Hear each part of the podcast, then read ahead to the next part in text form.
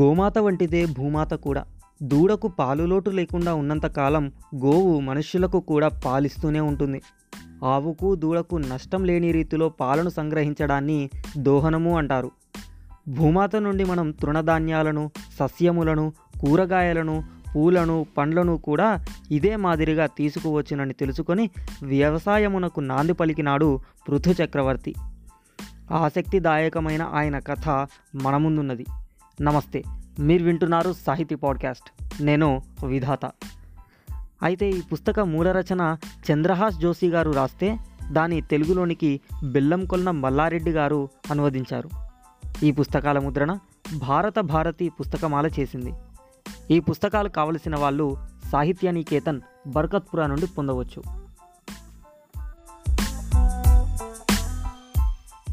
శ్రీ మహావిష్ణువు నాభికమలం నుండి బ్రహ్మదేవుడు ఒక స్త్రీ పురుష జంటను సృష్టించాడు. స్త్రీ శతరూప పురుషుడు మనువు అతడే ఆద్యమనువు ఇతనికి మరో పేరు స్వయంభువ మనువు ఈ ఆదిమనువు తర్వాత కొన్ని మన్వంతరాలు గడిచిపోయినవి. పౌరాణిక కాలగణన ప్రకారం సృష్టి ఆరంభం నుండి అంతం వరకు గల కాలం పద్నాలుగు భాగాలుగా విభజించబడింది. ఈ భాగాలే మన్వంతరాలు. పద్నాలుగు గురు మన్వంతరాల పేర్లతోనే ఈ మన్వంతరాలు పేర్కొనబడినవి. స్వయంభువ మనువు స్వారోచిత మనువు ఉత్తమ మనువు తామస మనువు రైవత మనువు చాక్షుష మనువు వైవస్వత మనువు సూర్య సావర్ణి మనువు దక్ష సావర్ణి మనువు బ్రహ్మ సావర్ణి మనువు ధర్మ సావర్ణి మనువు రుద్ర సావర్ణి మనువు రౌచ్య మనువు మనువు ఇప్పుడు ఏడవ మన్వంతరం వైవస్వత మన్వంతరం జరుగుచున్నది. ఒకనొక గ్రామంలో ఆవనీంద్ర గిరిభద్ర అనే దంపతులకు చాక్షుష మనువు జన్మించాడు. చాలా చిన్న ఆకారంలో జన్మించాడు. ఒక మంత్రసాని ఆ శిశువుని తీసుకెళ్ళి రాజు విక్రాంతుని రాణి హైమని దేవి ప్రక్కన మంచంపై పడుకోబెట్టింది. రాణి ప్రక్కలోనున్న శిశువును వేరే చోట ఉంచింది. ఈ సంఘటన గూర్చి రాజుకు రాణికి ఎంత మాత్రం తెలియదు. రాణి ప్రక్కలోనున్న ఆ చిన్న శిశువును రాజు తన కుమారుడైనని భావించాడు. ఆనందుడిని నామకరణం చేశారు. చాలా ప్రేమతో గారాభంతో పెంచుకుంటూ ఉన్నారు. ఉపనయ సంస్కార వయసు రాగానే ఈ కార్యం జరిపించారు. సంస్కార విధుల్లో భాగంగా బాలుడి తల్లిదండ్రులకు వెళ్ళి భవతి భిక్షాన్ దదాతు అని భిక్ష అడగాలని అంటాడు. గురువు ఆనందుడిని సూచించాడు. అప్పుడు బాలుడైన ఆనందుడు అంటాడు ఏ తల్లికి భిక్ష అడగాలి? కన్న తల్లిక? పెంచిన తల్లిక? అని ఆ బాలుడు అనగానే గురువు అవాక్కైపోతాడు. అప్పుడు ఆశ్చర్య జిజ్ఞాస కలగగా గురువు అంటాడు నీ మాటలకు అర్థం ఏమిటి వివరంగా చెప్పమంటాడు. బాలుడు ఆనందుడు అంటాడు నేను అవనీంద్రుడను క్షత్రియ రాజు యొక్క కుమారుణ్ణి. నాకు జన్మనిచ్చిన తల్లి పేరు గిరిభద్ర. పెంచి పోషించిన తల్లి పేరు హైమిని. నిజానికి రాణి హైమిని కన్న కొడుకు చైత్రుడు. అతడు విక్రాంతుడి యొక్క కుమారుడు. మంత్రసాని అతన్ని తీసుకెళ్ళి అగ్రయుడైన బ్రాహ్మణుని ఇంట వించింది. ఈ కథనంతా వినిపించి ఆనందుడు మళ్ళీ అంటాడు. ఇప్పుడు చెప్పండి గురూజీ నేను ఏ తల్లి వద్దకు వెళ్ళి భిక్ష అడగాలి? ఆనందుని మాటలు విని గురూజీ మరింత ఆశ్చర్యపోయాడు. చాలా సందిగ్ధంలో ఉండిపోయాడు. గురువు గారి వ్యాకుల పాటను రాజు గమనించాడు కారణం అడిగాడు బాలుడు ఆనందుడు చెప్పినదంతా గురువు రాజుకు తెలిపాడు ఆ మాటల మధ్యలో కలగజేసుకుని ఆనందుడు ఇలా అంటాడు. గురువు గారు ఇది మాయా ప్రపంచం విచిత్రమైన నాటకం ఇక్కడ సాగుతున్నది. దీనిని చూసి నా మనసు ఉద్విగ్నతకు వ్యాకుల పాటుకు గురవుతుంది. నాకు అడవులకెళ్ళి తపస్సు చేయాలని ఉంది మీరు రాజుగారు రాణిగారు అందుకు అనుమతించాలని ప్రార్థిస్తున్నాను. అంతేకాదు మహారాజు రాణిగారుల తమ పుత్రుడైన చైత్రుడిని తమ వారసుడిగా తెచ్చుకోవటం మంచిదనిపిస్తుంది. వెంటనే మహారాజు విక్రాంతుడు తన కుమారుడైన చైత్రుడిని తమకు ఇవ్వాల్సిందిగా బ్రాహ్మణ దంపతులకు కోరుతున్నాడు. వారు అలాగే చేశారు. రాజు కృతజ్ఞతతో తన కుమారుణ్ణి పాలన పోషణ గావించిన బ్రాహ్మణ దంపతులకు ఘనంగా సన్మానిస్తాడు. బహుమానాలిచ్చి పంపుతాడు. రాజు రాణి తమ కుమారుణ్ణి స్వీకరిస్తారు. ఆనంద కుమారుణ్ణి అడవులకు అనుమతిస్తారు. భారమైన హృదయంతో గురువు గారు బరువెక్కిన హృదయంతో ఆనందుణ్ణి ఆశీర్వదిస్తాడు. వారందరి హృదయాలను తమ మృదు మధుర వాక్కులను తేలపరిచి ఆనందుడు అడవిలోకి వెళ్ళాడు. తపస్సుకు అనువైన స్థలాన్ని ఎంచుకున్నాడు. అక్కడ ఒక చిన్న పర్ణ కుటీరం నిర్మించుకున్నాడు. కుటీరం అంతా శుభ్రం చేశాడు. పూల మొక్కలను బిల్వపత్రము లాంటి పూజ పత్రములనిచ్చే మొక్కలు నాటాడు. కొద్ది రోజుల తరువాత చుట్టూ పూలు పండ్లతో పర్ణకుటీరం కలకలలాడింది. పూల సుగంధంతో వాతావరణం గుబాలించింది. అక్కడ గోవుల పోషణ కూడా ప్రారంభమైంది. జింకలు కూడా ఆశ్రమవాసం చేసినవి. రకరకాలు పక్షులు కిలకిల రావాలు చేయసాగినవి. ఇలాంటి ప్రశాంత ప్రకృతి ఒడిలో ఆనందుని తపస్సాధన సాగుచున్నది. ఆశ్రమ సమీపంలో ఒక చిన్న నది కూడా పారుచున్నది. నది ఒడ్డున కొన్ని పంటలు కూడా పండుతున్నాయి. పండిన ధాన్యము కందమూలములు ఆనందుడి యొక్క ఆహారం. నదిలోని శీతల మాధుర జలములతో దాహము తీరుచున్నది. కొంతకాలం ఆనందుడు నిష్టగా తపస్సు చేసి తపస్సుకు మెచ్చి బ్రహ్మదేవుడు ప్రత్యక్షమయ్యాడు. ఆనందుడు బ్రహ్మదేవుడికి శిరస్సు వంచి ప్రణమిల్లాడు. బ్రహ్మదేవుడు ఆశీర్వదించాడు. ఆనందుడిది తేజోమయ ముఖవర్చస్సు చురుకైన బుద్ధి విశుద్ధమైన మనస్సు ఉదారమైన హృదయం. ఇది బ్రహ్మదేవుడికి ఇవన్నీ నచ్చినవి. మెచ్చుకొని అడిగాడు వత్స నీవు ఎందుకోసం ఇంత నిష్ఠతో తపస్సు చేస్తున్నావు? దేవాది దేవా నా తపస్సు మోక్షప్రాప్తి కోసం అన్నాడు ఆనంద్. అయితే అని అడిగాడు బ్రహ్మదేవుడు అయితే ఏంటి దేవా? ఆనందుడు అడిగాడు. అయితే నీకు మోక్షం లభించదు అంటాడు బ్రహ్మదేవుడు ఎందుకు దేవా? ఆనందుడు అడిగాడు. చేసిన కర్మఫలములన్నీ అనుభవించకుండా మోక్షం లభి అంటాడు బ్రహ్మదేవుడు కర్మఫలములేంటి అని ఆనందుడు అడుగుతాడు. అవును వత్స నీ కర్మఫలములు అనుభవించడం ఇంకా పూర్తి కాలేదు నీవు ఆరవ మానవుగా మారాలి. కర్తవ్య బుద్ధితో ప్రజాపాలన గావించాలి. తగిన సమయం రాగానే నీకు మోక్షాధికారం లభిస్తుంది అని బ్రహ్మదేవుడు వివరిస్తాడు. దేవా సంతోష్ అంటూ ఆనందుడు బ్రహ్మదేవుడికి ప్రణమిల్లాడు. వత్స నీవు ఇప్పటి చాక్షుష మనువుగా మారుతున్న దూరదృష్టి ప్రజాపరాలను గావిస్తావు కీర్తిని పొందుతావు అంటూ బ్రహ్మదేవుడు అంతర్ధానమయ్యాడు. బ్రహ్మదేవుని వరము వలన ఆనందుడు చాక్షుష మనువుగా మారుతాడు. ప్రజలంతా అతని ఆరవ మనవుగా చాక్షుషువునుగా గుర్తించారు. ఈ చాక్షుష మనువు పాలనలో ప్రజలంతా సుఖంగా ఉన్నారు. యజ్ఞ యాగాది కృత్తులను నిర్విఘ్నంగా జరగసాగినవి. ప్రజలంతా ధర్మబద్ధంతో జీవిస్తున్నారు. తమ తమ పనులను కర్తవ్య నిష్ఠతో చేస్తున్నారు. మచ్చుకైన ఆరాజకత లేదు దుర్భిక్షం లేదు దుఃఖం బాధ లేదు. ప్రజలంతా కర్తవ్య దక్షులు సంపన్నులు సంతుష్టులుగా జీవించసాగినారు. స్వయంభూవ మనువు తరువాత ముప్పై ఆరవ తరానికి చెందినవాడు చాక్షుష మనువు అదే వంశంలో ముప్పై ఏడవ తరంలో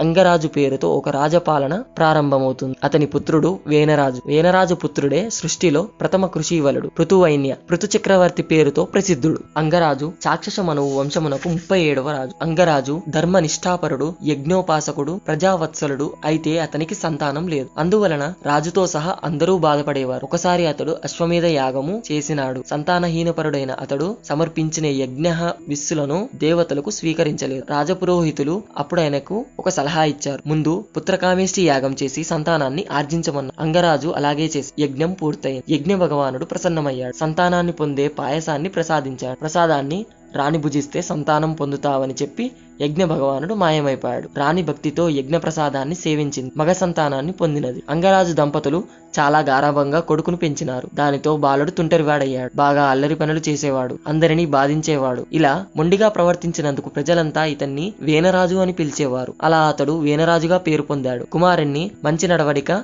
సత్సంస్కారం అలవడాలని అంగరాజు ఎంతగానో ప్రయత్నించాడు. కానీ విఫలమయ్యాడు. విసిగిపోయాడు. రాజు రాణి కుమారునికి రాజ్యం అప్పగించి అడవులకు వెళ్ళిపోయారు అంగరాజు అడవులకు వెళ్ళడంతో వేనరాజు రాజయ్యాడు. వేనరాజు దుర్గుణ సంపన్నుడు. రాజు కాగానే దుర్గుణ సంపద మరీ పెరిగింది. ప్రజలను నానా రకాలుగా పీడిస్తూ సాగాడు. కనిపించిందంతా దోచుకునేవాడు. చివరకు యజ్ఞ యాగాది క్రతములను చేసే పురోహితులను యజ్ఞ ఫలములను లాక్కునేవాడు. అలా చేయడం తప్పని చెప్పిన పురోహితులను మరింత బాధించేవాడు. చివరకు యజ్ఞ యాగాదులనే జగకుండా చేశాడు. పాపం పురోహితులు ప్రజాహితమున కొరకు రాజుకు అనేక విధాలుగా నచ్చచెప్పి చూశారు. రాజా యజ్ఞ యాగాలు లోక కళ్యాణం కోసం జరపబడతాయి. రాజుకు దీర్ఘాయువు ఆరోగ్యం లభిస్తుంది. ప్రజలు కూడా సుఖ సంతోషాలతో ఉంటారు. రాజ్యం అభివృద్ధి చెందుతుంది. శక్తిమంతం అవుతుంది. అగ్ని భగవంతుని యొక్క ముఖభాగం. దాని ద్వారా యజ్ఞ ఆహుతులు సమర్పిస్తాం. దానితో భగవంతుడు ప్రసన్నమవుతాడు. ప్రజలకు మేలు చేస్తాడు. భగవంతుడు విశ్వశక్తి కేంద్రం. భగవంతుణ్ణి యజ్ఞ సేవ ద్వారా సంతృష్టపరచడం మన కర్తవ్యం. పురోహితుల మాటలు లేవి వేనరాజు నచ్చలేదు వారిని దూషించాడు. మూర్ఖుల్లారా మీరు భగవంతుడనే పేరుతో జరిపే యజ్ఞ యాగాదులు వ్యర్థం. నేనే స్వయంగా భగవంతుడిని. వేరే భగవంతుడు ఎవరూ లేరు. నేను రాజును. మీ అందరి యోగక్షేమాలు చూసేవాణ్ణి పాలకుణ్ణి నేనే కదా. ప్రజాపాలకుడైన రాజు విష్ణు స్వరూపుడు కదా. అందువలన యజ్ఞ విస్సులను నాకే సమర్పించండి. ప్రత్యేకంగా చేసి ఈ యజ్ఞ యాగాలు క్రతువులు కర్మకాండలన్నీ మానేయండి. వాటిని నిషేధిస్తున్నాను. రాజు మాటలతో పురోహితులు మిక్కిలి బాధపడ్డారు. ప్రజలు కోపాగ్రస్తులయ్యారు. ఎలాగైనా వీణరాజుకు బుద్ధి చెప్పాలనుకుంటున్నారు మహారాజు మీరు స్వయంగా విష్ణు స్వరూపులు కదా. యజ్ఞ విర్భాగాలను మీకే సమర్పించాలి కదా.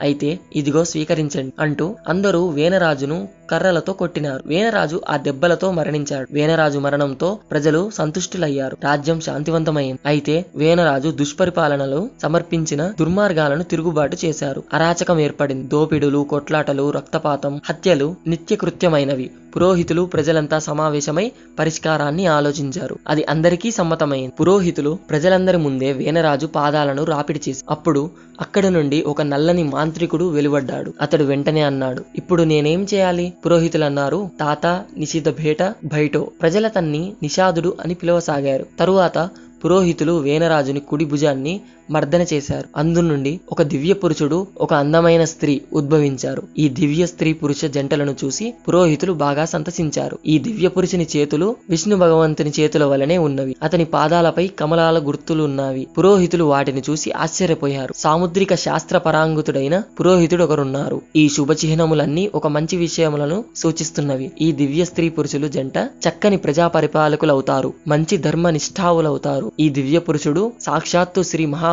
అంశయే తన సత్కర్మల ద్వారా పృథ్వీ మండలం అంతటిని పాలించే కీర్తి పొందుతాడు. అనగా కీర్తిమంతుడవుతాడు. అందువల్ల అతడు పృథ్వీ నామంతో ప్రసిద్ధుడైనాడు. పృథ్వీ చక్రవర్తిచే పాలించబడిన ఈ భూమండలానికి పృథ్వీగా ప్రసిద్ధి చెందినది. ఈ దివ్య స్త్రీ అగ్ని వలె సంపన్నంగా మిక్కిలి అందంగా ఉంది. ఆమె పేరు అర్చి అని ప్రసిద్ధిగాంచింది. ఈ జంట వెంటనే రాజ్య సింహాసనాన్ని అధిష్ఠించి యోగ్యత కలిగి ఉన్నట్లు పురోహితులు భావించారు. ఈ రాజు అంగరాజు వంశానికి కొనసాగిస్తాడు. ప్రజాపాలన కర్తవ్యాన్ని చక్కగా నిర్వహిస్తాడు. అతని రాజ్యాభిషేకానికి ఏర్పాట్లు ప్రారంభమైనవి. ఋతు రాజ్యాభిషేకానికి కుబేరుడు స్వర్ణ సింహాసనం పంపాడు. వరుణదేవుడు వెలుగులు విరజిమ్మే చిత్రమునిచ్చాడు అలా చిత్రాంకిత సింహాసనంపై పృథు అర్చి రాజ్య దంపతులు వీరాజమానులయ్యారు.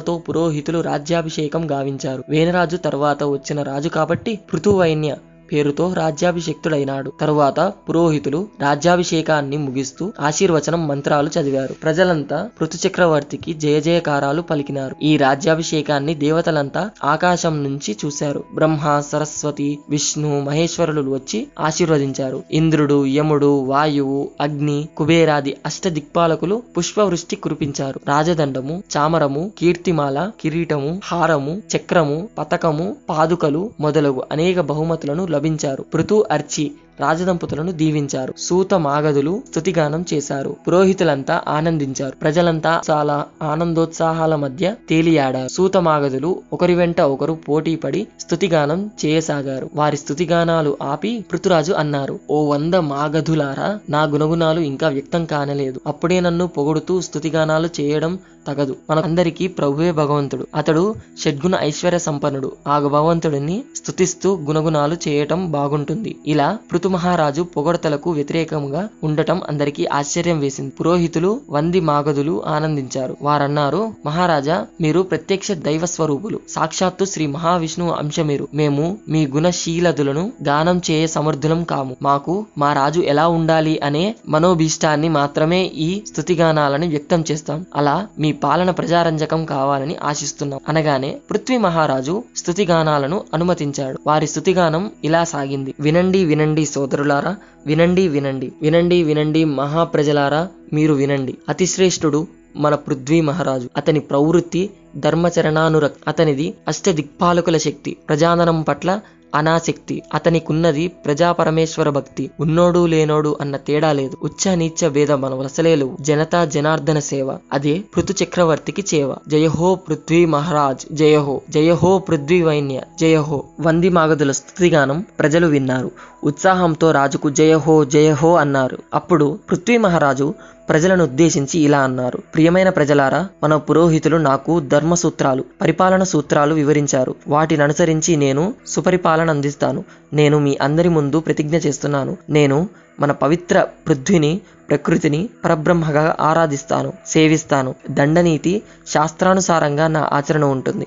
నేనెప్పుడు సుఖభోగలాశించి దుష్టపాలకునిగా మారను. ఈ మాటలు విన్న ప్రజలంతా ఉత్సాహంతో పృథ్వీ చక్రవర్తికి జయ జయకారాలు చేశారు. తరువాత రాజు పురోహితులకు వంద మాగదులకు రాజ్యాభిషేక సభ ముగిసింది. ప్రజలంతా రాజుని ప్రశంసిస్తూ ఇళ్ళకు వెళ్ళిపోయారు. రాజు రాజపురోహితులతో చర్చలు జరిపాడు. వారు రాజుకు అనేక రాజనీతి సిద్ధాంతాల గురించి సుపరిపాలన వ్యవస్థల గురించి వివరించారు. దానిని అనుసరించి పృథ్వీ మహారాజు మంత్రి మండలి నియామకం గామించాడు. మంత్రులందరికీ వివిధ బాధ్యతలను పంపిణీ చేశాడు. ఆస్థాన పురోహితుల రాజ్య పురోహితుల నియామకం కూడా జరిగిపోయింది. ఒకసారి ప్రధాన రాజ పురోహితుడు రాజు కలిసి విహారానికి వెళ్ళారు ఆకాశం వంక చూశారు. పురోహితుడిలా అన్నాడు. రాజా ఆకాశంలోకి చూడండి. మూడు చక్రాలున్నాయి. రథంపై కూర్చుండి అశ్విని కుమారుడు విచ్చేస్తున్నాడు. ఆయన తన వెంట మధుబాండము తెస్తున్నాడు. దీని అర్థం ఏమిటి? వసంత భూతు ఆగమనం జరిగింది. ఇప్పుడు మలయమారుతం వీస్తున్నది. సముద్రాలపై నుండి జలాశయాలపై నుండి వీచే పిల్లగాలులు ఆహ్లాదకరంగా ఉన్నాయి. సూర్యకిరణాలతో చెట్ల చేమలతో వాతావరణమంతా సుఖమయంగా ఉంటుంది. ఇలా రాజు పురోహితుల సంభాషణ ముగిసింది. ఆ కాలములో ఋషులు మునులు వనములలో నివసించేవారు. అలాంటి వనములలో తపోవనమును అనేవారు. ఆ అడవులలో ఋషుల నివాస స్థలాన్ని ఆశ్రమములు అనేవారు. అందులో ఋషులు నివసించుటకు గుడిసెలు నిర్మించుకునేవారు. వాటిని పర్ణకుటీరం అనేవారు. ఆ పర్ణకుటీరంలో నలువైపులా నీడను ఇచ్చే చెట్లు ఫలమునిచ్చే మొక్కలు పెంచబడేవి. ఋషులు తపస్సు చేసుకునే స్థలాన్ని పంచవటి అనేవారు. పంచవటి అనగా ఐదు రకములైన వటవృక్షాలు ఒకే కాండంలో ఉండేవి. ఆ వృక్షము చుట్టూ గద్దె అరుగు నిర్మించి ఉండేవి. ఆ గద్దెపై కూర్చుండి ఋషులు ధ్యానం తపస్సు చేసుకునేవారు. ఆశ్రమం తూర్పు దిశలో రావి చెట్టు పశ్చిమాన మర్రి చెట్టు ఉత్తరాన బిల్వ వృక్షము దక్షిణాన ఉసిరి చెట్టు మరియు ఆగ్నేయ దిశలో అశోక వృక్షము ఉండేవి. ఈ ఆశ్రమంలోనే ఋషులు శిష్యులకు చదువు చెప్పేవారు. ఆశ్రమవాసులందరూ కందమూలములను తృణధాన్యాలములను కాయలను పండ్లను ఆహారముగా భుజించేవారు. సాధారణ ప్రజలు కూడా కందమూలములు పండ్లు కాయలు ప్రకృతి సహజ తృణధాన్యాలు సేకరించి తినేవారు. ఆశ్రమాల వద్ద ఆవుల పెంపకం కూడా జరిగేది. వాటి పాలనలు కూడా ఆహారంగా రుచులు స్వీకరించేవారు. ప్రకృతి సహజంగా ప్రసాదించిన ఆహారాన్ని ఆనందంగా స్వీకరించేవారు. ఇట్టి ఆహారాన్ని ఋషి అన్నము అనేవారు. ఇప్పటికీ ఋషి పంచమి నాడు ఉపాసవం ఉండే ఇలాంటి ఆహారాన్ని తీసుకుంటారు. ప్రకృతి సహజ సిద్ధంగా తృణధాన్యాలనే రాజులు ప్రజలు ఋషులు ఆహారంగా తీసుకునేవారు. ఇలాంటి ప్రజలందరూ ప్రకృతిపై ఆధారపడి జీవించేవారు. ఒకసారి పృథు మహారాజు తన రాజ్యాన్ని ప్రజలను ప్రత్యక్షంగా చూడాలని పర్యటనకు బయలుదేరాడు. ఒకచోట ప్రజలంతా చాలా బలహీనంగా బక్కపలుచగా కనిపించారు. రాజు కారణం అడిగాడు ప్రజలు ఇలా తెలిపారు. మహారాజా ఇక్కడ భూమి నుండి కందమూలాలు కాయలు పండ్లు తృణధాన్యాలు ఏమీ లభించడం లేదు. అన్ని రకాల ఆహార పదార్థాలు భూమి తన లోపలికి తీసుకుంటున్నది. అందువల్ల మాకు ఆహార పదార్థాలేవి లభించటం లేదు. మేమంతా ఆకలి బాధతో అలమటిస్తున్నాం. అందుకే మేమింత బలహీనంగా బక్కపలుచగా ఉన్నాము. చాలా బాధపడుతున్నాము ఓ మహారాజా మాకింత అన్నం పెట్టండి అన్నం పెట్టండి అంటూ అక్కడి ప్రజలంతా బోరున విలిపించారు. ఈ స్థితిని చూసి పృథ్వీ మహారాజు చాలా బాధపడ్డాడు. తన ప్రజలు ఆకలితో అలమటించడానికి వీల్లేదని భావించాడు. ప్రజల పట్ల పరమ హృదయుడయ్యాడు ఈ స్థితికి కారణమైన భూమి పట్ల ఆగ్రహించాడు. ఆజగనము అనే తన ధనస్సు చేతిలోకి తీసుకున్నాడు. భూమాత పైకి గురిపెట్టినాడు. భూమాత వెంటనే గోమాత రూపం ధరించి రాజు ముందు నిలిచింది. రాజును చూసి భయభ్రాంతి అయి లేడిలా పరిగెత్తసాగింది. పరిగెత్తుతున్న ఆ గోమాత కళ్ళ ముందు ధనుర్ధారి అయిన పృథ్వీ మహారాజు మాత్రమే కనిపించసాగాడు. ఇక ముందుకు పరిగెత్తలేక గోమాత రూపంలోనున్న భూమాత ఆగిపోయింది. రాజు ముందు తల వంచి పలికింది మహారాజా మీరు పృథు చక్రవర్తి నేను మీ కుమార్తెను. మీ కన్యను మీరే సంహరిస్తారా? మీరు ధర్మనిష్ఠాపరులు కదా. ఒక అబలనైన నన్ను ఎలా బలి తీసుకుంటారు? అది విని రాజు అన్నాడు. ఒక బలి ద్వారా ప్రజలంతా సుఖపడతారంటే ఆ బలి న్యాయసమ్మతమే కదా. నీవు ప్రజలు తినాల్సిన అన్నమంతా నీ కడుపులోనే దాచుకుంటున్నావెందుకు? అందువల్ల నా ప్రజలంతా ఆకలితో అలమటిస్తున్నారు. ప్రాణాలు పోయే ప్రమాదం ఉంది ఈ నా ప్రజలంతా నిస్సహాయులు. ఇందులో నా దోషమేముంది? భూమాత ప్రశ్న. ఎందుకు లేదు? రాజు ఎదురు ప్రశ్న. భూమాత తన సంకట స్థితిని రాజుకు వివరించింది. ఓ రాజా మీకు పూర్వము రాజులు అధర్మ పద్ధతిలో పాలన సాగించారు. దొంగలు దోపిడీదారులు తీవ్రవాదులు నేను సృష్టించే అన్నాన్ని దోచుకొని దాచుకునేవారు. అందువల్ల నేను అన్నాన్ని వేరే వారికి అందకుండా నాలోనే దాచి ఉంచుకున్నాను. మీకిప్పుడు మీ ప్రజల కోసం అన్నం కావాలని ఉంది. గోరూపంలోనున్న నా నుండి అన్నం కావాలి. అందుకోసం మీరొక లేగదూడను తీసుకొని రండి. ఆ లేగదూడే నా స్తన్యములను పానము చేస్తే పాలదారులు తిరిగి వస్తాయి. అలా లేగ ద్వారా మీరు నాలోని సమస్త సంపదలను ఆహారాన్ని పొందగలుగుతారు. గోరూపంలో ఉన్న భూమాత చెప్పిన విషయం గురించి పృథ్వీ మహారాజు తన పురోహితులతో చర్చించారు. పురోహితులు ఇలా చెప్పారు. ఓ రాజా భూమిని వాత్సల్య భావంతో చూడాలి. ధనుర్బాణాలతో దాడి చేయకూడదు. అనాదరంగా చూడతగదు కారణం అది కేవలం భూమి మాత్రమే కాదు. అది మాతృభూమి. భూమి నుండి అన్నధాన్యాలను పండించాలి అంటూ వారు సూచించగా భూమి నుండి ధాన్యం పండించే పద్ధతిని కనుగొన్నాడు. దీనినే వ్యవసాయం అన్నారు. పృథ్వీ మహారాజు పురోహితుల సూచనపై భూమి నుండి పంటను పండించే పద్ధతిని ప్రారంభించాడు. మొదట భూమిని పరిశీలించాడు. చదునైన మెత్తని నేలను గుర్తించాడు. నేలపై నాగలి లాంటి ఒక ఉపకరణంతో లోతుగా చాళ్ళను గీశాడు. ఆ చాళ్ళలో విత్తనాలు నాటినాడు. వర్షం పడి నేల తడువగానే విత్తనాలు మొలకెత్తసాగాయి. కొద్ది రోజులకు పచ్చని పంట మొక్కలు పెరగసాగినవి. గాలికి పైరు అటు ఇటు ఊగుతూ నేల పచ్చగా కలకలలాడింది. మొక్కలు మరింత పెరిగి గింజ ఏర్పడింది. గింజ ముదరగానే మొక్కల నుండి గింజలు కంకులు కోసినారు. కంకులను దంపి ధాన్యములు తయారు చేసినారు. ఆ ధాన్యాన్ని ఆహారంగా తినసాగారు. ప్రజలు ఆకలి బాధ తగ్గిపోయింది. ప్రజల ముఖాలు కలకలలాడాయి. ఆకలి తీరగానే ఆనందంగా ఎగురుసాగినారు. ఇలా నేల నుండి పంట పండించిన పృథ్వీ మహారాజ్ ద్వారా ప్రారంభమైంది. అందుకే పృథు మహారాజుని సృష్టి ప్రథమ రైతు ఆద్య కృషివలుడు అని అంటారు. రాజు నేలను వ్యవసాయ యోగ్యంగా మార్చే పనికి పూనుకున్నాడు. ప్రజలంతా రాజుకు తోడయ్యారు. వ్యవసాయ యోగ్యమైన నేలను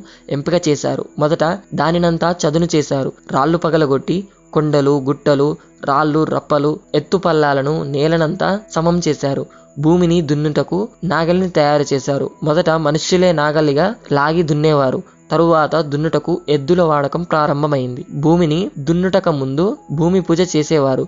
ఋషులు మునులు వేద మంత్రాలు చదివేవారు. స్త్రీ పురుషుల ఉభయులు వ్యవసాయ పనులు చేసేవారు. ఋషులు రైతులను భగవంతుణ్ణి భూదేవతను ఉద్దేశించి ఈ విధంగా స్తుతిగానం చేసేవారు. ఓ కృషి వల ఎద్దులు ఆనందంగా భూమిని నాగలితో దున్నుతున్నాయి. ఎద్దులకు కట్టిన పగ్గాలు పక్కాగా ఉండాలి. ఎద్దులను ముల్లుగర్రతో అదిలిస్తుండాలి. ఓ కృషిదేవ మాస్తుతిగాన సమానులను స్వీకరించండి. ఆకాశంలో నీ దయతోనే మేఘాలు ఏర్పడుతున్నాయి వర్షాలు కురుస్తున్నాయి మా పంట పొలాలు తడుస్తున్నాయి. ఓ భూమాత మేము మీకు ప్రణామాలు అర్పిస్తున్నాము.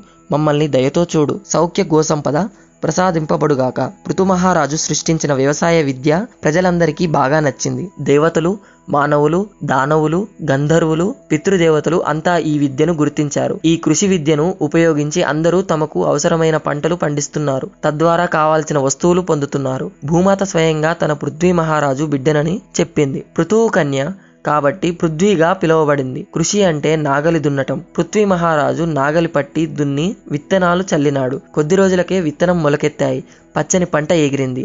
దాన్ని చక్కగా రాజు కాపాడినాడు. పంట పండిన తరువాత కోసి ధాన్యాన్ని ఇంటికి తీసుకెళ్ళినాడు ఇది కృషి కర్మ ఈ కర్మని మొట్టమొదట చేసి చూపించిన వాడు పృథ్వీ మహారాజ్. పృథ్వీ వైన్యగా పిలువబడిన పృథ్వీ చక్రవర్తి. అందుకే పృథ్వీ చక్రవర్తి ఆద్య కృషివలుడు సృష్టిలో మొట్టమొదటి రైతుగా గుర్తింపబడినాడు. అలా ఈ ప్రపంచమంతటికి వ్యవసాయ విద్యనందించిన ఆద్య కృషివలుడు ఒక భారతీయ చక్రవర్తి. అతడే ఆద్య కృషివలుడు పృథు వైన్య. పృథు చక్రవర్తి సృష్టి మొదటి రైతు పృథ్వీ వైన్య గంగా యమున మైదానములోని ప్రయాగ తీర్థక్షేత్రములో ఉండేవాడు. చరిత్ర పరిశోధనకుల ప్రకారం ఈ పృథ్వీ చక్రవర్తి కాలం క్రీస్తు పూర్వం తొమ్మిది నుంచి పదివేల సంవత్సరాలు ప్రాచీనమైనది. మహారాజు మొదట వ్రిహి అనే ధాన్యమును పండించాడు. ఈ ధాన్యము ఇప్పుడు లేదు. తరువాత శాలి ఆథు గోధుమ నువ్వులు ఆవాలు ఆమదం పెసర వంటి అనేక పంటలు పండించారు. ఈ పండించిన ధాన్యములంతా కలిపి కృష్ణపచ్య అని పిలిచేవారు. పృథువైన్య మహారాజు వ్యవసాయాన్ని కనుగొన్నాడు. ప్రథమ రైతు అనిపించుకున్నాడు. ప్రజలు ఈ వ్యవసాయాన్ని సంతోషంగా స్వీకరించారు. వ్యవసాయ వృత్తికి అత్యధిక ప్రాధాన్యం లభించింది. ప్రజలంతా కృషి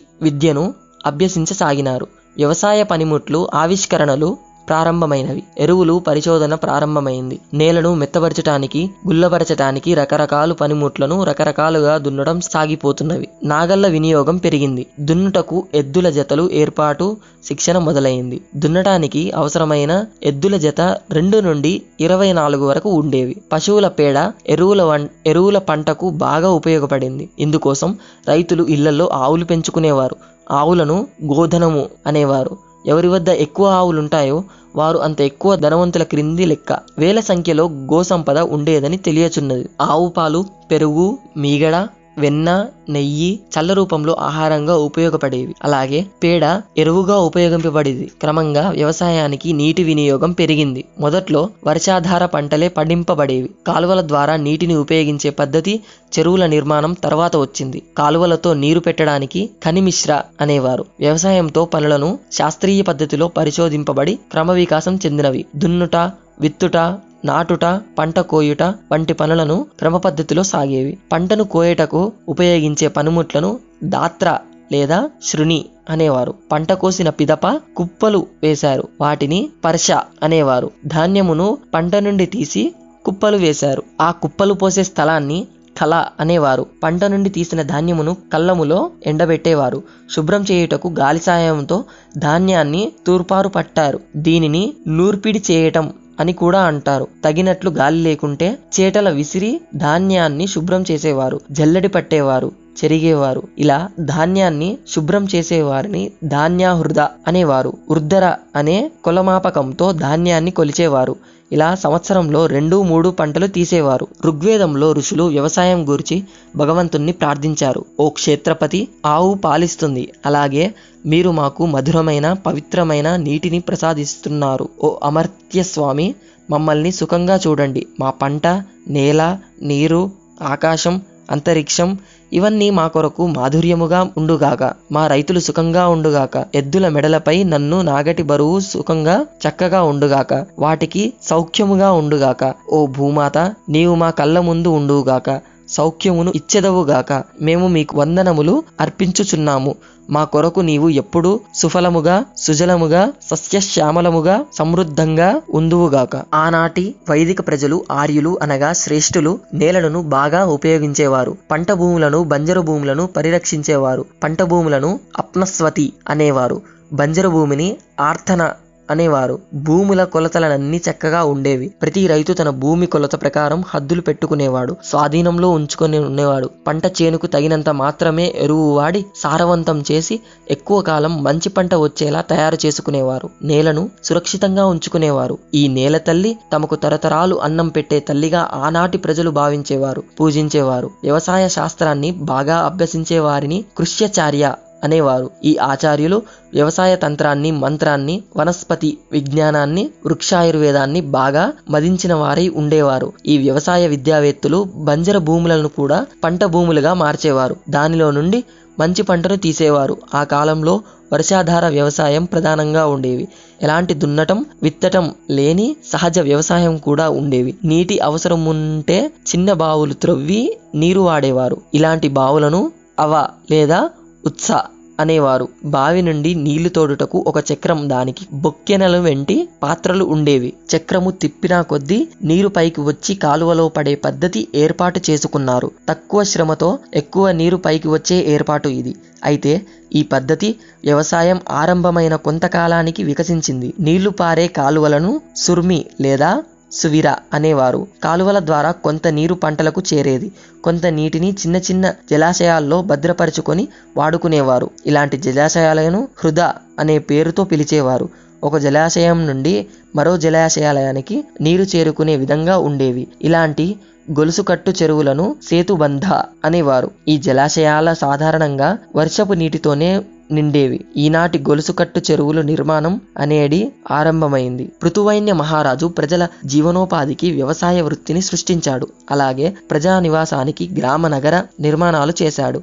కొండలు గుట్టలు ఎత్తుపల్లాలను భూములను సమతుల్యం గావించాడు. అందులో గ్రామాలను నగరాలను నిర్మాణం గావించాడు. కోటలు ప్రాకారాలను నిర్మించాడు. గిరిదుర్గాలు జలదుర్గాలను నిర్మించాడు. ఇలా గ్రామ నగర నిర్మాణాలు కూడా పృథు మహారాజే ఆద్యుడు. అంతకు పూర్వం ప్రజలు ఎక్కడ పడితే అక్కడ ఎలా పడితే అలా ఇల్లు గుడిసెలు నిర్మించుకొని నివసించేవారు. ఏది దొరికితే అది తినేవారు. వ్యవసాయం ద్వారా ధాన్యం పండించడం ప్రారంభమైంది. ప్రజలకు అన్నం సౌకర్యంగా లభించసాగింది. అలాగే గ్రామ నగర రచనలో భాగంగా సౌకర్యవంతమైన ఇళ్ళ నిర్మాణం కొనసాగింది. రైతులు ఇళ్ళలో అనేక గదులుండేవి. పశువుల కొరకు ప్రత్యేక వసతి ఉండేది. రైతుల వద్ద గోసంతతికి నివాసానికి బాడ్ అనేవారు. గుర్రపు శాలలను పస్త్య అనేవారు. ప్రజలందరికీ నివాసాలు పక్కాగా సుస్థిరంగా ఉండేవి. రైతు నివాసానికి క్షత్రిషు లేదా ధ్రువాసు అనేవారు. సాధారణ ప్రజలు సౌకర్యవంతమైన ఇళ్ళను శర్మ్య అనేవారు. ధనికులు ఇళ్ళని హర్ష్మ్య అనేవారు. ధనవంతులు ఇళ్ళ సంరక్షణకు చుట్టూ ఎత్తైన గోడలుండేవి. వీటిని వపు అనేవారు. కొన్ని ఇండ్లు విశాలంగా ఉండేవి. ప్రత్యేకమైన ఇల్లు కళాకృతులతో కూడా ద్వారములుండేవి. దానిని దురేన అనేవారు. ఎక్కువ ఇల్లు కలపతో నిర్మించబడినవి. వాటి పైకప్పులు గడ్డి లేదా ఆకులతో కప్పబడేవి. ఇంటికి నలువైపులా కంచె ఉండేది. దానికి ఆయతన అనేవారు. కొన్ని ఇండ్లు చాలా పెద్ద పెద్ద భవంతులతో ఉండేవి. అవి సాధారణంగా ప్రభుత్వ సంపద నిర్మాణాలు. పెద్ద భవంతులకు అనేక స్తంభాలుండేవి. వెయ్యి స్తంభాల ఇల్లు కూడా నిర్మింపబడేవి. ఇలాంటి భవనాలు చూస్తే కళ్ళు చెదిరిపోయేలా ఉండేవి. ఇలాంటి ఇళ్ళను ప్రత్యేక శిల్పులు నిర్మించేవారు. వారిని త్వష్ట అని వాస్తుపతి అని పిలిచేవారు. కానీ ఇళ్ళకు కలప ఇటుకలు ఇటుకలు రాళ్ళు వాడేవారు. ఇలా నిర్మించే ఇళ్ళన్నీ మూడు కాలాల్లో ఎండ వాన చలి నుండి రక్షించేలా ఉండేవి. ఆథర్వ వేద ఋషి ఒకరు గృహప్రవేశ సందర్భంగా ఇలా అన్నారు. ఇది నా ఇల్లు ఇదొక ధృవశాల అనగా దీని పునాదితో పాటు నిర్మాణం అంతా చాలా పటిష్టంగా ఉంది. ఇందులో నేను అనేక మంది వీరులతో కలిసి నివాసిస్తున్నాను. ఇక్కడ గుర్రాలున్నవి ఆవులున్నవి. పాలు పెరుగు భాండాగారాలు కూడా ఉన్నవి. ఓ ధృవశాల దీనిలో ఏ లోటు రాకుండా చూడు. ఆవులు లేగలు పశువులు శిశువులు బాలులు గెంతులేస్తూ తిరుగాడుచున్నారు. మేమంతా చేతులు జోడించి వినమ్రులమై నిన్ను శరణు వేడుతున్నాము. నీవు మా పోషణ రక్షణ చేస్తావు. నీవు సుఖ సౌకర్యాలకు ప్రతీకవు. మమ్మల్ని రక్షించే నీ అభయహస్త రూప ఆచ్ఛాదనం చాలా విశాలమైనది. నీలో మాకు కావాల్సిన పవిత్ర ధాన్య సంపదలున్నవి ఓ వాస్తుదేవ నీవు తృణధారణ గావించి ఉన్నావు. మొట్టమొదట నీ నిర్మాణమే జరిగింది. నిన్నే పూజించాము. ప్రజలపై దయచూపుము ప్రజలందరికీ వీరులైన శ్రేష్ఠులైన సంతానాన్ని ప్రసాదించండి. జీవనం గడవడానికి కావాల్సిన ధనాన్ని ప్రసాదించండి. మాకు శత్రువులు లేకుండా చూడండి. వినమ్రులై శరణు కోరు వారికి ఎవరికి హాని జరగనివ్వకు. నేను ఈ వాస్తు యజ్ఞాగ్నితో నీలో ప్రవేశిస్తున్నాను అని గృహప్రవేశం జరిగేదన్నమాట. దీనితో మనకు ఒక సత్యం బోధపడుతున్నది. ఆనాటి ఇండ్లను పారివారిక జీవనానికి అన్ని రకాలుగా పరిపూరకంగా ఉండేవన్నమాట. పృథువైన్య మహారాజుకు భూమాత గోమాత రూపంలో దర్శనమిచ్చి మాట్లాడింది. అప్పటి నుండి వ్యవసాయంతో పాటు గోవుల పెంపకం కూడా ప్రాధాన్యం వహించింది. రాజు ప్రజలందరినీ గోపాలను ఆదేశించాడు. తాను స్వయంగా గోపాలనకు పూనుకున్నాడు. ప్రజలందరికీ గోపాలన ప్రాముఖ్యత అర్థమైంది. ఆవులే వ్యవసాయానికి ఆధారం. గో ఆధారిత వ్యవసాయమే ఫలప్రదం సుఖప్రదం. ఆవులు మనకి అన్నము శక్తి సుఖము ఆరోగ్యములను ప్రసాదిస్తాయి. ప్రజలంతా ఇళ్ళ మీద చేళ్ళ మీద గోపాలనకు పూనుకున్నారు. ఆవులన్నింటినీ ప్రతిరోజు మేపటానికి బయటికి తీసుకుని పోయి సాయంత్రం ఇంటికి తిరిగి రావటం ఇదొక ప్రధాన వృత్తిగా మారింది. గోవుల పెంపకం ద్వారా ప్రజలంతా బహుసంపన్నులయ్యారు. ఇలా పశువులను మేపటానికి వచ్చే వాళ్ళని గోపాలకులు అనేవారు. సాధారణంగా ఈ పనికి కిషోర వయస్సులో ఉన్నవారు బాలులు ఉపయోగపడేవారు. ఆడుతూ పాడుతూ వారు ఆవుల మందలను మేపుకొని వచ్చేవారు. వారికి ఆవులు లేగదూడుల పట్ల అమితమైన ప్రేమ ఉండేది. ఒక గోపాల బాలకుడు ఆవుతో ఇలా అంటాడు ఓ గోమాత నీవు ప్రతిరోజు చక్కగా మేత వేయాలి. ఇంటికి తిరిగి వెళ్ళేటప్పుడు మడుగులలోనూ వాగులలోనూ పరిశుద్ధమైన పానీయాన్ని కడుపు నిండా త్రాగాలి. అదే మాకు ఆనందం. మరో గోపబాలకుడు ఇలా అంటాడు. గోమాత నీవు ఆరోగ్యప్రదాయనివి. మా పట్ల వాత్సల్యం చూపుతావు. నీవు ఇంటికి ఎందుకు పరిగెత్తుకొస్తున్నావు? నీ లేఖకు పాలు ఇవ్వాలనే వాత్సల్య భావనే దానికి కారణం కదా? ఆవుల యొక్క ఆకారాలను రంగులను స్వభావాలను బట్టి వాటికి ప్రజలు రకరకాల పేర్లు పెట్టుకున్నారు. పాలిచ్చే ఆవును ఇడ ఆనందం కలిగించే ఆవును రంత పూజ కొరకు ఉన్న ఆవును హవ్య ప్రేమగా ఉండేదాన్ని కామ్య అందమైన దాన్ని చంద్ర తేజోవంతంగా కనిపించేదాన్ని జ్యోతి రసయుక్తంగా ఉండేదాన్ని సరస్వతి గారాభంగా కనిపించేదాన్ని అదితి శ్రేష్టమైన దాన్ని మహి కీర్తివంతమైన దాన్ని విశ్రుని అని ఇలా అనేక పేర్లు పిలిచేవారు.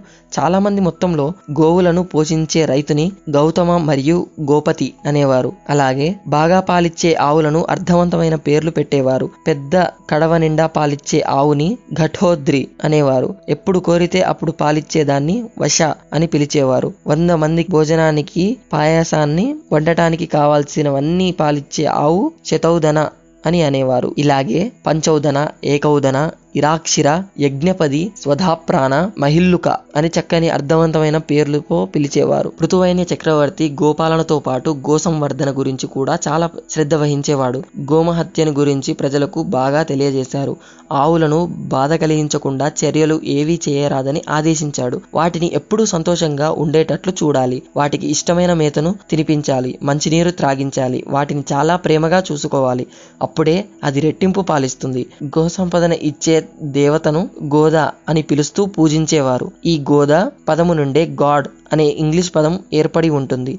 ఇలా పృథువైన్య చక్రవర్తి గోసంపద కూడా బాగా వృద్ధి చేశారు. భూగర్భం నుండి ఖనిజ సంపదను త్రవ్వి తీసే వృ- వృత్తి కూడా అభివృద్ధి చెందినది. అగ్ని సాయంతో ఆ ఖనిజాలను రకరకాలుగా వస్తువులు తయారు చేసేవారు. ఈ ఖనిజ ధాతు విజ్ఞానం భూగర్భ మహర్షి భృగు సంహిత అనే గ్రంథంలో వివరంగా తెలిపాడు. పృథువైన్య చక్రవర్తి ఈ ధాతు విజ్ఞాన శాస్త్రాన్ని అధ్యయనం చేశాడు. ప్రజలకు ఈ విజ్ఞానం అందేలా చూశాడు. బంగారం వెండి తదితర లోహాలను కనుగొన్నారు. అలాగే ముత్యాలు తయారు చేసే విద్యా విధానం కూడా అభివృద్ధి చెందినది. ఇలా ఖనిజ లోహ శాస్త్రం ఆ కాలంలో బాగా వృద్ధి చెందినది.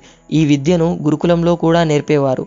అట్టి ఆచార్యులను సదసస్పతి అనేవారు. రాగి చెంబు రజత పాత్ర హిరణ్య పాత్ర మొదలగు పాత్రలను తయారు చేసేవారు. కర్ణభూషణము శిరోభూషణము ముత్యాలహారము మొదలగు నగలను కూడా ఆ కాలంలో తయారు చేసేవారు. ఆ కాలం ప్రజలు కాళ్ళకు కడియాలు ధరించేవారు. వాటిని ఖాదీ అనేవారు. చెవులకు ప్రవర్త రుక్మ మణి పురేప ప్రకాశ అనే ఆభరణాలు ధరించేవారు. హిరణ్యవాసి హిరణ్య ప్రాపి అనబడే బంగారు వస్త్రాలను కూడా ధరించేవారు. ఈ వస్త్రాలు బంగారు దారాలతో తయారయ్యేవి. హస్తకళలో ఈ వస్త్రాలు మరింత అందంగా తయారు చేయబడింది. ఇలాంటి ఖరీదైన వస్తువులు ఆ కాలంలో తయారు చేయబడినవి. ధనవంతులచే ధరింపబడినవి. ఇలా భూగర్భం నుండి ఖనిజ సంపదలు వెతికి తీయబడి పరిశ్రమలను పృథు చక్రవర్తి బాగా అభివృద్ధి చేశాడు. అందుకే ఆయనకు ఖనిజ సామ్రాట్ కళా సామ్రాట్ అనేవారు. స్తుతిగానం చేయడం అనేది కూడా అకాలంలో ఒక విద్య.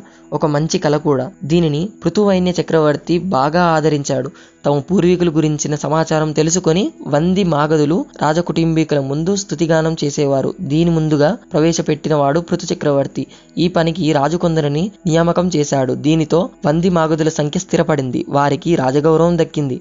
ఈ విద్యలో చరిత్ర పరిజ్ఞానం సంగీత పరిజ్ఞానం రెండు కలిసి ఉన్నాయి. దీనితో తమ పూర్వీకుల చరిత్ర తెలుస్తుంది. వారు చేసిన మంచి చెడు పనులను తెలిసిపోతాయి. తద్వారా రాజులు తమ ధార్మిక లౌకిక ఆచరణలు ఎలా ఉండాల్సినవి అని నిర్ణయించుకుంటారు. ఇది పృథు చక్రవర్తి మనోభావం. వంది మాగధులు పృథ్వీవైన చక్రవర్తి పూర్వీకుల చరిత్ర తెలుసుకున్నారు. రాజదర్బారులో పృథు చక్రవర్తి పూర్వీకుల చరిత్రను రాజకుటుంబీకుల ముందు స్తుతిగానం చేశాడు. ఇలా స్తుతిగానం చేయటం వివిధ భాషల జానపద గీతాలలో కనిపిస్తాయి. ఇప్పుడున్న మరాఠీ స్తుతిగానం పద్ధతిని పోవడా అని అంటారు. దీనికి పృథు చక్రవర్తియే ఆద్యుడు. వివిధ భాషలో స్థుతిగానాలు కూడా చేయడం పృథు మహారాజుడే ఆద్యుడు. పృథు చక్రవర్తి తరువాత కొంతకాలానికి నహుష చక్రవర్తి స్థుతిగాన కళకు అభినయ కళను జోడించాడు. అనగా వంది మాగధులు సవినయంగా స్తుతిగానం చేశారు. ఇప్పుడు వివిధ భాషల్లో సవినయ స్థుతిగానం కనిపిస్తున్నది. ఆదిమనువు ఆదర్శ పాలకునికి ఉండాల్సిన గుణగుణాలు వివరించాడు. అలాంటి సద్గుణ సంపన్నుడు పృథువైన చక్రవర్తి.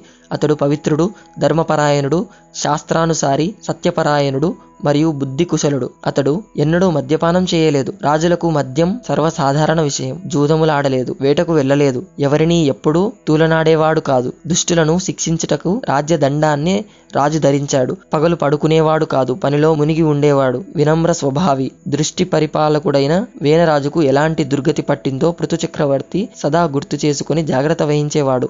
వినమ్ర స్వభావి వల్లనే తనకు రాజపదవి లభించింది. ఈ విషయాన్ని సదా గుర్తుంచుకునేవాడు. పృథువైన చక్రవర్తి స్వయంగా తపోసాధన చేసేవాడు. బ్రహ్మచర్య నియమం ప్రకారం పాటించేవాడు.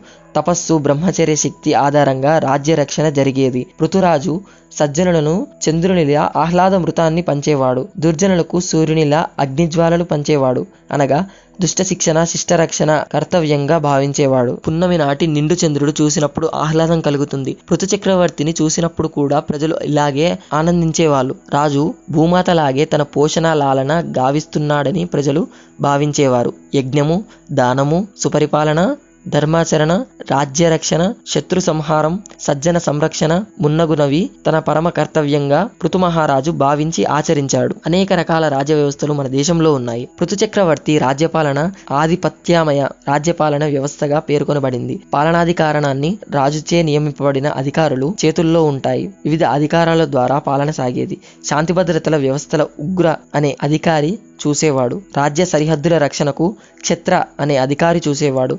న్యాయ వ్యవస్థ సూటిగా సరళంగా ఉండేది. గ్రామాలలో న్యాయాధికారి గ్రామవాది అనేవారు. న్యాయస్థానానికి పెద్ద కేసులు విచారింపబడేవి. న్యాయమూర్తిని ఆర్యమ అనేవారు. న్యాయమూర్తికి సాయంగా సభాలిని అనే అధికారి ఉండేవాడు. ప్రతివాదిని అభిప్రశ్ని అని సాక్షిదారిని జ్ఞాతు అని అనేవారు. ప్రతి ప్రశ్ని అనే మరో న్యాయాధికారి కూడా ఉండేవాడు. పృథువైన్య చక్రవర్తి ప్రజాభిముఖ పరిపాలకుడు. ప్రజా సంక్షేమమే తన పాలనకు గీటు రాయిగా భావించాడు.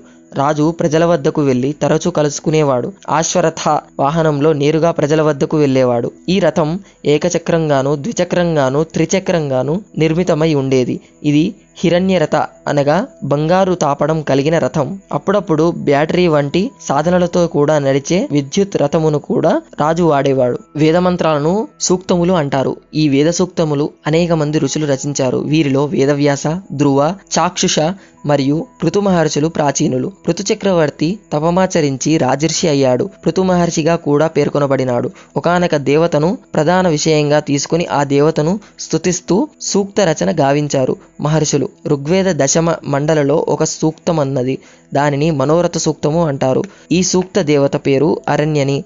అనగా అరణ్య దేవత ఐర్గ్యద మహర్షి దీనికి రచన చేశాడు. ఇలాగే పృథ్వీ మహారాజు కూడా సూక్త రచన చేశాడు. ఒక సూక్తము ద్వారా ఈ రాజర్షి దేవేంద్రుని స్తుతించాడు. ఇది ఇలా ఉంది. ఓ దేవేంద్ర నీ వద్ద చాలా ధనమున్నది సోపానం ఉన్నది నీవు ఆనందంగా ఉన్నావు. ప్రజలంతా మీ స్తుతిగానం చేస్తున్నారు. స్తుతి పాఠకులైన ప్రజలకు మీరు దయతో ధనాన్ని అనుగ్రహించండి. జలమునందుండే దస్సులైన వెడే శత్రువులు మీకు జయించగలుగుతారు. పర్జన్య వశ్యం ద్వారా మీరు మా సోమరసాన్ని పానం చేస్తారు. మీరు మహర్షుల స్థుతిగానాలను వింటారు. యజ్ఞ హవిర్ద్రయములను స్వీకరిస్తారు. రథంపై కూర్చుంటారు. జ్ఞాన సంపన్నుడైన ఓ దేవేంద్ర స్థుతిగానాలను నుతులను వినండి. శూరవీర సంపన్నులైన ఓ దేవేంద్ర మా ఇష్ట కావ్యములను తీర్చే ఓ దేవేంద్ర మీరు మా స్థుతి పాఠకులకు బలాన్ని సంరక్షణను ప్రదానం చేయండి.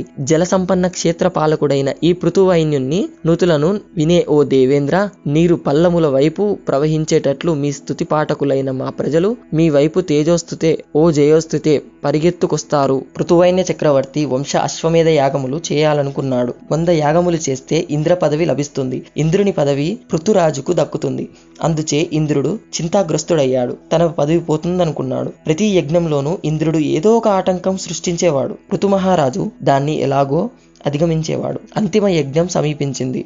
ఇంద్రుడు యాగశ్వాన్ని దొంగలించి దాచిపెట్టాడు. ఇంద్రుడు సాధుమేషం ధరించి యాగశ్వాన్ని కాపలా కాస్తున్నాడు. దీన్ని అగ్ని ఋషి గమనించాడు. విషయమంతా పృథురాజుకి తెలిపాడు. వెంటనే పృథురాజు కుమారుడు ఇంద్రునిపైకి దండెత్తాడు. అక్కడే ఇంద్రుడు లేడు. సాధువు ఉన్నాడు. కాబట్టి ఏమీ చేయకుండా తిరిగి వచ్చేశాడు. అగ్ని ఋషి మళ్ళీ చెప్పాడు సాధువే ఇంద్రుడని. రాజకుమారుడు మళ్ళీ దాడి చేశాడు. ఏకంగా సాధువునే లక్ష్యంగా చేసుకుని దాడి చేశాడు. ఇంద్రుడు అశ్వాన్ని వదిలి మాయమైపోయాడు. ఈ ప్రయత్నం విఫలం కావడంతో ఇంద్రుడు మరో ప్రయత్నం చేశాడు. అంతటా అంధకారాన్ని వ్యాపించేశాడు. అశ్వాన్ని మళ్ళీ దొంగిలించాడు. అగ్ని ఋషి సూచనలతో రాజపుత్రుడు ఇంద్రునిపైకి ఆక్రమణ చేశాడు. ఇంద్రుడు అశ్వాన్ని వదిలి మాయమైపోయాడు. ఇంద్రునిపై పృథు మహారాజుకు తీవ్రమైన కోపం వచ్చింది. తానే స్వయంగా ఇంద్రుడిపైకి దాడికి సిద్ధమపడ్డాడు. పృథు మహారాజు కోపాన్ని ఋషులు చూశారు. ఇంద్రుని వధ తప్పదని భావించారు. వారంతా రాజుని అన్నయిస్తూ ఇలా అన్నారు.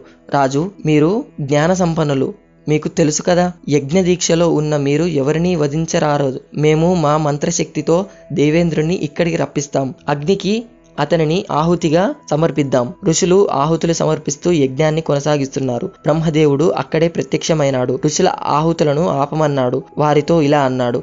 ఋషుల్లారా అగ్నికి ఆహుతిగా ఇంద్రుని సమర్పించడం మంచిది కాదు.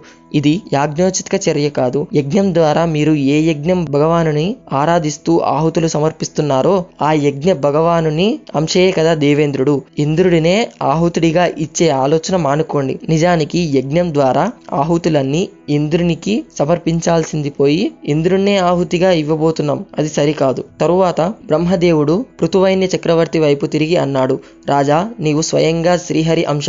ఇంద్రునిపై కోపగించతగదు ఈశ్వరీయ కార్యం భావించి నీవు ప్రజాసేవ చేస్తున్నావు. అది చాలు. ఇంద్రుని పదవి వ్యామోహం నీ వంటి చక్రవర్తి తగదు. ధర్మచరణమునందు ఆసక్తి కలవాడవు. ధర్మరక్షణ కార్యం చేస్తూ ఉండు. మహర్షుల సంకల్పాన్ని ఆ రూపంలో పూరించి ఇందులో నీకు విజయం లభించుగాక అని బ్రహ్మదేవుడు మాయమైపోయాడు. ఈ మాటలు విని పృథు చక్రవర్తి ఇంద్ర పదవి కాంక్షలను వదులుకున్నాడు. నూరవ యజ్ఞాన్ని ధర్మాచరణ సంకల్పంతో ముగించాడు.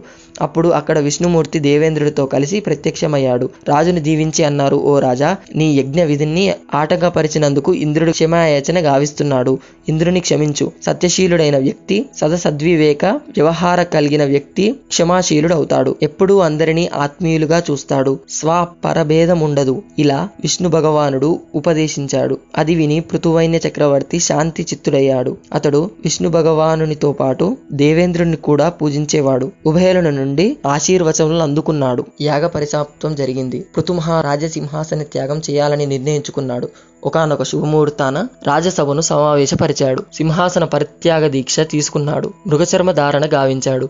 చేతిలో ధర్మ ఆసనాన్ని తీసుకున్నాడు. రాజ్యసభను ఉద్దేశించి ఇలా ప్రసంగించాడు. ప్రజా సంరక్షణ కోసం ప్రజలకు ఉపాధి కల్పించటం విద్యనందించటం ధర్మ మార్గాన పయనించటం వంటి అనేక బాధ్యతలతో మన పురోహితులు నన్ను రాజ్య సింహాసనంపై కూర్చోబెట్టారు. ఈ బాధ్యతలన్నింటినీ చిత్తశుద్ధితో ప్రజా పరమేశ్వర ధారణ భావంతో నిర్వహించాను. ఇప్పుడు మీరంతా కూడా అదే ధర్మ మార్గాన పయని పయనించి నన్ను కృతకృతుణ్ణి గావించాలని ప్రార్థిస్తున్నాను. ఓ మహాప్రజల్లారా నాకు సెలవు ఇప్పించండి. ఇది విని ప్రజలంతా ప్రసన్నులయ్యారు. సరిగ్గా అప్పుడే అక్కడే తేజపుంజంతో సనత్ కుమారుడు ప్రత్యక్షమైనాడు. పృథువైన్య చక్రవర్తితో ఇలా అన్నాడు.